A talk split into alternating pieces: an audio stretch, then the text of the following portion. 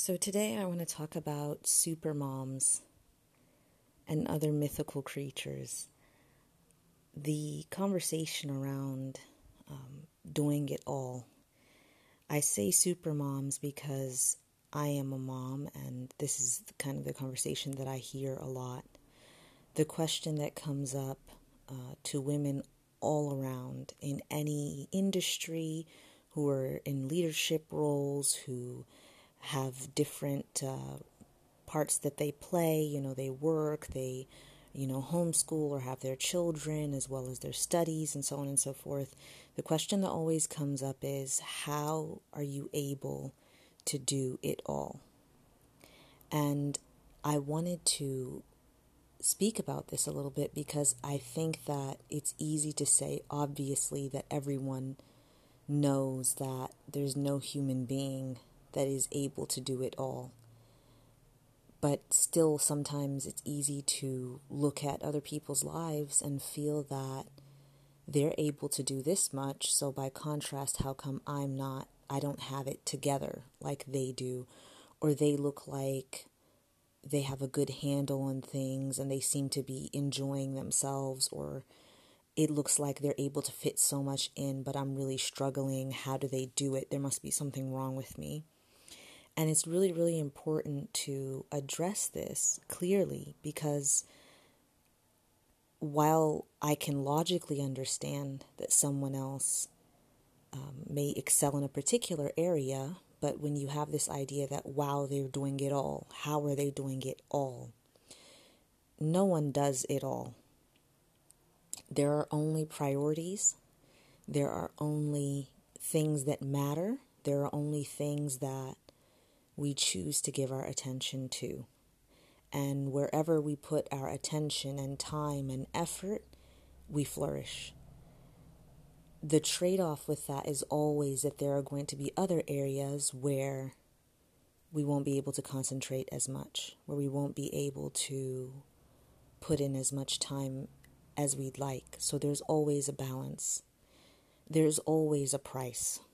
For every good thing and every area that you're able to focus on and really cultivate and invest in, there's another area that's getting a little bit less of you, of your attention and focus and time. And it is really an ongoing decision making process where you get to decide where to allocate attention, time, resources, and what is the priority for you at the time. And over time, your priorities shift. So if now, you know, you're a student in university, your focus is obviously on your studies, obviously on your assignments, it's on keeping your grades up, it's on that part of your, you know, that phase of your life where you're moving from education and training to the beginning of a career, for example, that, you know, finishing your degree, completing the course, finishing the plan. So it's you're moving along a particular line, so that's where your focus goes. Then in the next phase, for example, if that's marriage, then that's about building a relationship. That's about, you know, for those who are going to be new moms for the first time, if that's about, you know, moving into your own household and making the transition from being a young person in your parents' house to having your own place and, you know, starting a new family, so to speak. So there is always kind of um, a main focal point and everything else you know happens around that outside of that. And our focal points change with time sometimes by choice and sometimes by necessity. If something comes up in your life an illness uh, you know la samahallah or a change of circumstances it just forces you now to shift your attention from where you would ideally like to have it onto dealing with the newest situation that's popped up for you. And it's just a constantly ever evolving thing. So, where we choose to focus our time and our energy and our attention is where we're able to make progress and really excel. Keep that in mind when you're looking at other people's lives. So, this idea of how do you do it all, the question itself is faulty. The question itself is is not correct because the bottom line is that no one does it all. There is no human being that does it all. It's just a matter of people prioritizing particular things and focusing on them, and because of that, they excel in that one area. So, what happens when you're looking at someone who you feel has all of these areas intact? And sometimes it tugs at your heart, especially, you know, in my case, if I'm in a position where I'm insecure about something or I'm feeling I'm beating myself up about not being better in a particular area. What happens is if I'm exposed to seeing someone else who is nailing it in that area, it's hard for me to look at, not because I don't want them to do well, but because I'm going internal and I'm thinking about myself and how I would like to do better. So instead of getting um, confused about what it is that you're feeling and thinking about, oh gosh, how terrible you are, or that you haven't gotten to where you'd like to be, what I do is I sit down and I think about if this is really a priority. What is it about what I'm seeing that is really triggering me or impacting me?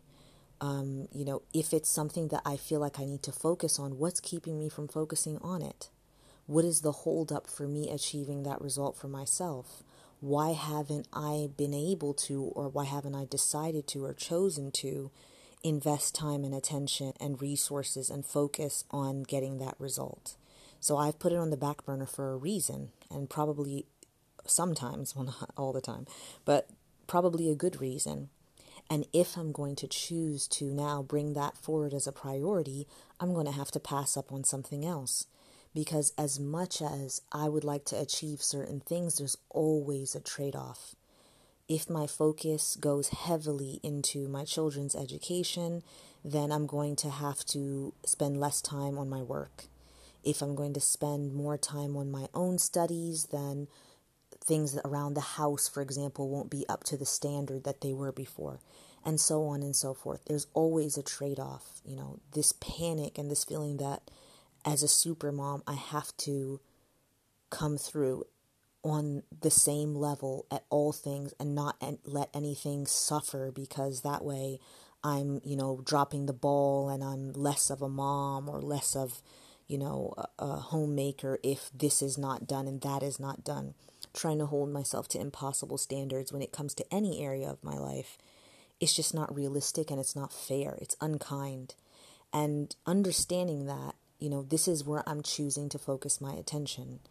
And when we see things on social media, when we meet people, the reality is that all of us are just playing to our strengths. We share the things that we excel at. There are people who blog about um, clothing. There are people who blog about homeschooling. There are people who blog about, um, you know, their their home, their interior design. Their each person shares their strengths, and it's easy to look at them in a kind of one dimensional way and say, wow, I wish I had it together like they did. But they're, you know, they're multifaceted. You're not seeing 360 degrees of who they are as a person and what they struggle with and what they're improving on and the things that they've had to pass up on in order to get to the point that they're at. They've gone through certain things in order to reach the level where they are with with anything with their studies with their you know the state of their home with their people have gone through things to get to where they are. And to compare yourself wholesale to anyone else and just think wow how well look they were able to do it or look what they've managed to achieve. And this is something that comes up a lot with you know obviously children are a big area where people compete. How old is your child how far along are they in the Quran? How is their, you know, their reading level with young children? But parents, we want to compare and contrast so that we can gauge whether we're ahead or behind or on average where do we fit in the picture? Where do our children fit in the picture? And of course, our children are a reflection of our parenting and our, you know, our progress as good human beings and the kind of people that we're bringing up, you know? So this this uh, this ongoing need to always compare um, and sometimes it, it people are hostile about it and they'll say things to you like, you know, you're concentrating so much on your career, then you can't be looking after your home. Or since you're so fixated on your studies, you should really try and focus and not let things slip. You know, snide remarks. And it's, you know, I resent that because I feel like you're judging me and you have no idea what my life is like You know, there's there's sound advice for balance, a call for balance, a call for, you know, getting your priorities clear and organizing them in the best possible way. But there's no need to feel like you need to cut someone else down to feel better about yourself. Like I need to tell them to stay in their lane. How well they're doing in a particular area rubs me the wrong way. That's that's out of line, you know. That's that's that's disrespectful in my estimation. And really, you know, the the point that I want to get across in this episode is there is no one who's doing it all. There are only decisions, there are only trade offs, there are only priorities. That's all. There's you choosing to pour your focus, energy, time, attention, resources into something versus something else, or in varying degrees and percentages. That's all there is.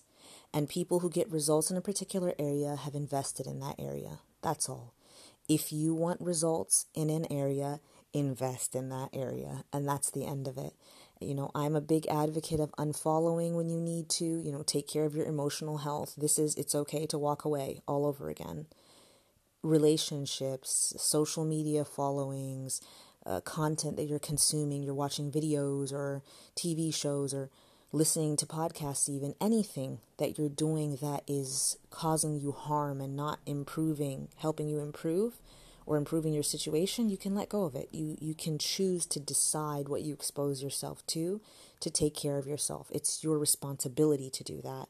And a part of that is, you know, making sure your mind game is together and that you put yourself in the best possible place to achieve what you're trying to achieve and go where you're trying to go, inshallah ta'ala. Um, that's all I wanted to share. So, jazakumullah khairan for listening. And once again, um, you can find out more about my work at recitereflect.com or become a patron, a member, and support this work by checking out patreon.com, P A T R E O N.com forward slash Quran Journal, Q U R A N J O U R N A L, one word. Yalla, take care, guys. Assalamu alaikum wa rahmatullahi wa barakatuh.